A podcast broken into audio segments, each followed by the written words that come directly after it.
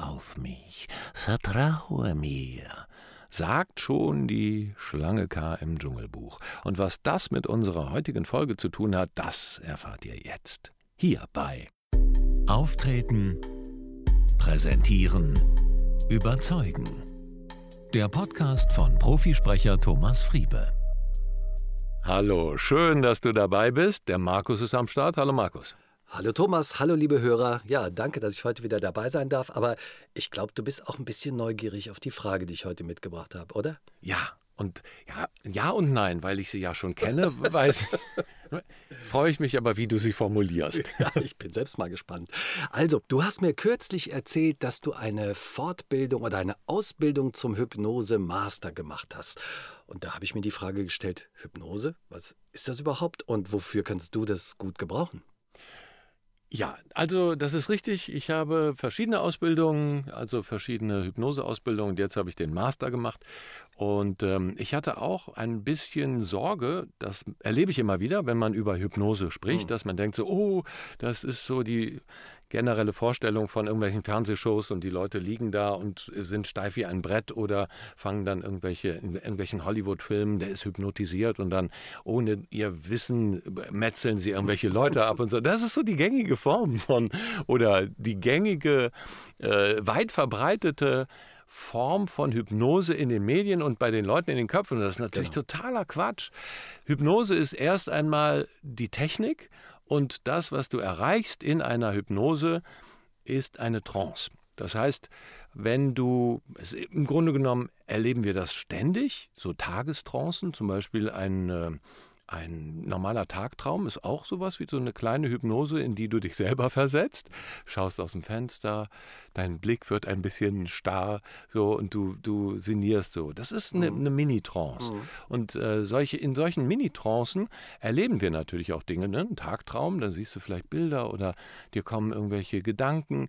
Und ganz oft sind das äh, sehr gute Zustände, in denen du sehr kreativ sein kannst. Ja. Und zwar ist das so ein bisschen zwischen so einer ganz starken Wachbewusstsein, wo du dich anstrengst und überlegst, irgendwie was wirklich, so ein Brainstorming zum Beispiel, ja, komm, jetzt schmeißen wir alle Sachen in die Mitte und überlegen. Also der Geist ist sehr aktiv da. Und so ein halbwacher Zustand, so kurz vor dem Einschlafen, auch ein meditativer Zustand, kann dafür sorgen, dass du an Erinnerungen kommst, beziehungsweise auch an Ressourcen, also Ressourcen, die du in dir schon trägst, stärken kannst, dadurch, dass du eben nicht so mit dem Verstand, mit dem kritischen Verstand agierst und alles analysierst, sondern mhm. in eine Ebene kommst im Gehirn, also Gehirn ähm, und neurowissenschaftlich ist das sehr gut äh, erwiesen, welche Wellen zum Beispiel in einer Trance, ne, die Gehirnwellen, es gibt ja bestimmte Schwingungen, welche Gehirnwellen da aktiv sind. Und es sind immer auch ähm, Gehirnwellen, die durchaus sehr lösungsorientiert sind ja. und kreativ sind. Mhm. Ohne dass dir das so bewusst wird. Mhm. Und in eine Trance reinzugehen, kann man selber machen, zum Beispiel, indem man meditiert oder auch einfach zur Ruhe kommt, sich einfach mal kurz auf seinen Atem besinnt. Aber man kann es natürlich auch nutzen unter Anleitung für bestimmte Prozesse wenn man an bestimmten Dinge, an bestimmte Dinge zum Beispiel aus der Vergangenheit nicht so ganz rankommt oder wenn man immer wieder das Gefühl hat, ah, man hat immer wieder so Muster im Verhalten zum Beispiel, dass man auf bestimmte Dinge, die jemand einem sagt, immer wieder äh, aggressiv reagiert und man mhm. weiß nicht so genau, woran das eigentlich liegt, dann kann man durch eine Hypnose oh, auch durch Coaching generell, aber gerade durch die Hypnose kann man ähm, Dinge lösen, die gar nicht so offensichtlich sind. Mhm. Denn, und davon gehen wir aus, auch in der Hypnose, das Unterbewusstsein, also dein Unbewusstes, äh, ist für viele Verhalten zuständig. Mhm. Gerade auch wenn es um Nervosität und Aufregung beim Vortrag geht wahrscheinlich. Da weiß man manchmal gar nicht, wo es herkommt, oder? Ganz genau. Mhm. Und, und über die Hypnose kannst du Dinge zum einen lösen, aber du kannst sie auch stärker verankern. Mhm. Also und deshalb habe ich äh, Hypnose, habe mich damit beschäftigt, weil ich gemerkt habe, das hilft äh, an vielen Stellen ja. einfach, weil es zum einen Dinge lösen kann und zum anderen nochmal eine Ressourcenstärkung mhm. ist. Ne? über eine Trance, über eine Art Traumreise. Ich arbeite da gerne mit Musik, auch mit Musik, die eine sogenannte bilaterale Hemisphärenstimulation erzeugt, also die rechte und linke Gehirnhälfte synchronisiert. Das heißt, äh, die Audiosignale sind in Stereo und wechseln sich ab, sodass du durchaus auch über die Musik ähm, da wahrnimmst, dass rechts was passiert und links was passiert. Mhm. Und auch das ist ganz gut beforscht. Unter, ne, man hat Leute ins FMRT zum Beispiel gelegt und hat solche Musik anspringen mhm. lassen oder die haben die Musik gehört und sind in einen wesentlich entspannteren Zustand gekommen, mhm. mhm. als wenn du jetzt harte Rockmusik mhm, hörst klar. oder so. Und das in der Kombination mit sogenannten hypnotischen Sprachmustern. Ne, arbeiten wir gerne in der Hypnose. Und das erleben wir auch immer wieder in der Werbung zum Beispiel, äh, hypnotische Sprachmuster, dass dir etwas suggeriert wird, von dem du dann selbstverständlich ausgehst, dass es so richtig ist. Mhm. Also du hast gar keine richtige Wahl.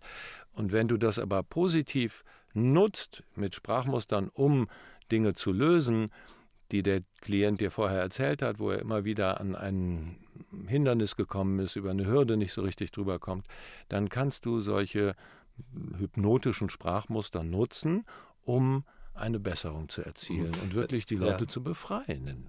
Das heißt, äh, die Hypnose ist sozusagen ein Tool von dir, ein weiteres Werkzeug, das du einsetzen kannst, in speziellen Fällen. Ganz genau. Ja. Und äh, deine Coaching-Klienten oder Klientinnen, äh, die, die, werden aber gefragt, ob sie damit einverstanden sind oder wie muss man sich das vorstellen?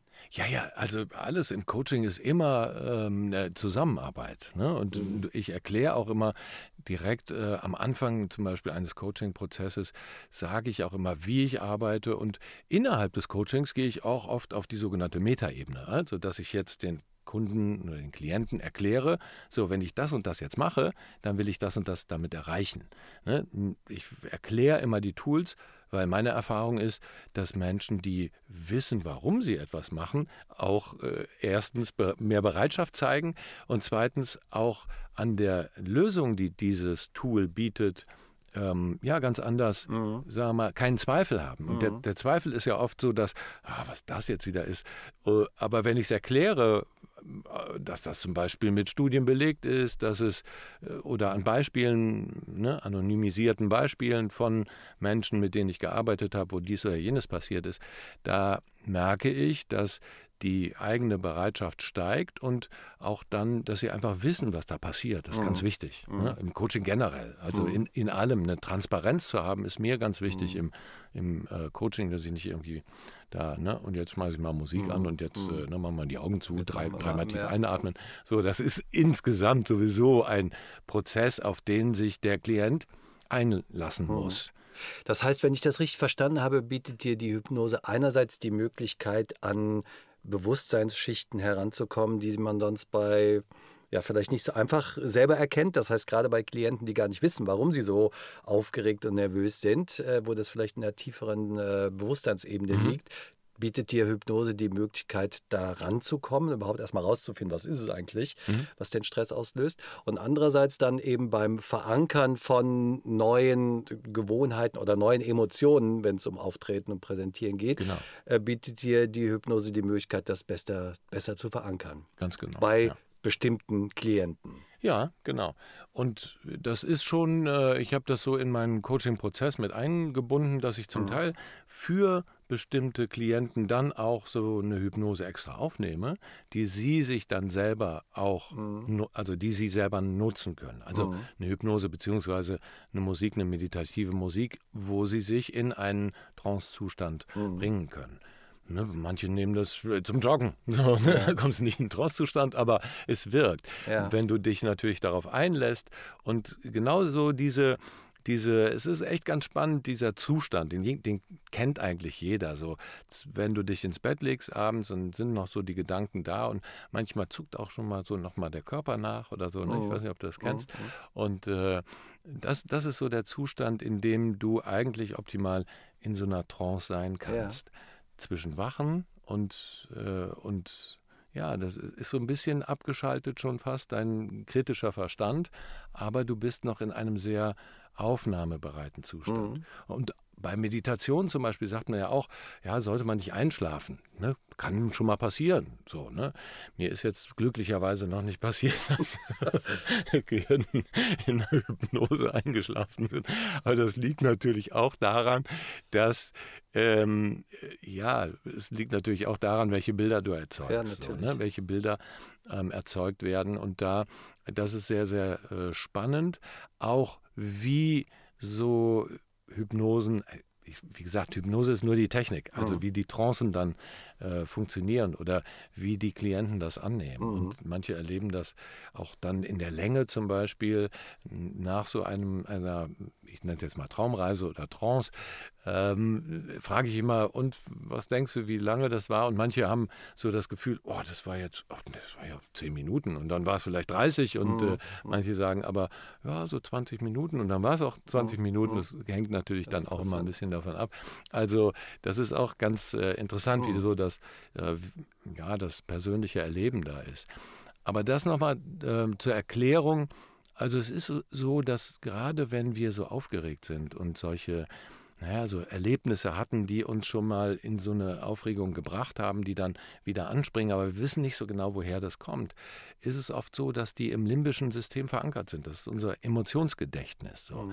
Und ähm, da kommst du nicht so ohne weiteres äh, ne, dran, weil du musst am kritischen Verstand vorbei. Mhm. Und die Hypnose öffnet sozusagen so den Weg, wenn man sich das vorstellt, man hat so eine Faust und hat den Daumen eingeschlossen, das kann jetzt jeder mal vielleicht machen, und der Daumen ist im Grunde genommen das limbische System, wo sich dann auch Dinge lösen können, also unser Emotionsgedächtnis. Mhm. Und die Finger, die anderen vier Finger, die aber über dem Daumen klemmen, das ist so unser kritischer mhm. Verstand. Und die Hypnose schafft es eigentlich, diese vier Daumen dann nach oben zu öffnen, dass es eine offene Hand wird. Ne? Mhm. Wenn man sich das vorstellt oder ihr macht das jetzt selber, dann könnt ihr auf den Daumen schauen, auf mhm. euer limbisches System und auf diese Dinge. Und, und in der Trance passiert eben genau das, dass du bisschen am kritischen Verstand vorbei in diesen, mhm. ins limbische System kommst und dann auch wirklich Emotionen lösen kannst. Und das ja. ist ein ganz tolles Tool und hat nichts mit Zirkushypnosen äh, zu tun genau. oder ich krieg den Arm nicht mehr runter. So, ne? Genau. Sondern ja. es ist wirklich ein und es ist immer ein Prozess, der gemeinsam mhm. funktioniert. Mhm. Wie Coaching auch ein Prozess ist, der nur gemeinsam funktioniert. Es ist nicht so, und das sage ich auch immer wieder den Klienten, bevor wir anfangen, ich bin nicht, ich bin das nicht. Du bist derjenige, der dafür sorgt, dass du deine Redeangst, deinen Lampenfieber, deine Aufregung überwindest. Mhm. Ich helfe nur mit bestimmten Tools, mhm. die ich jetzt aufgrund der Tatsache, dass ich mit so vielen Leuten gearbeitet habe, verfeinert habe, aber Du bist derjenige, der das auflöst. Sehr gut. Ja, also ich nehme mit, keiner wird hier gegen seinen Willen hypnotisiert, aber dem einen oder der einen oder anderen kann das ganz gut helfen, gerade wenn die Hürde besonders hoch ist und äh, die Teilnehmer oder deine Coaching-Klienten, Klientinnen unter großer Aufregung und viel Stress leiden, dann kann es durchaus helfen, die Methode. Ja, prima. Ich fand das total interessant, weil ich hatte tatsächlich vorher eigentlich, ich kenne ja den Begriff Hypnose, aber nicht wirklich so eine Vorstellung, wie das wirkt. Und ich denke, das war auch für euch, liebe Hörer und Hörerinnen, äh, interessant. Wenn ihr mehr wissen wollt, könnt ihr uns natürlich gerne kontaktieren. Wir haben auf der Webseite thomasfriebe.com ein kleines Kontaktformular und äh, dann rufen wir sehr gerne zurück und beraten und beraten uns, nee, beraten euch ähm, bei euren persönlichen Herausforderungen. Ja, das äh, war von meiner Seite aus erstmal soweit alles. Vielen lieben Dank fürs Zuhören und äh, dann gebe ich dir das Wort nochmal, Thomas. Ja, ich sage auch nur alles Liebe, euer Thomas Friebe. Schön, dass ihr dabei wart. Ciao.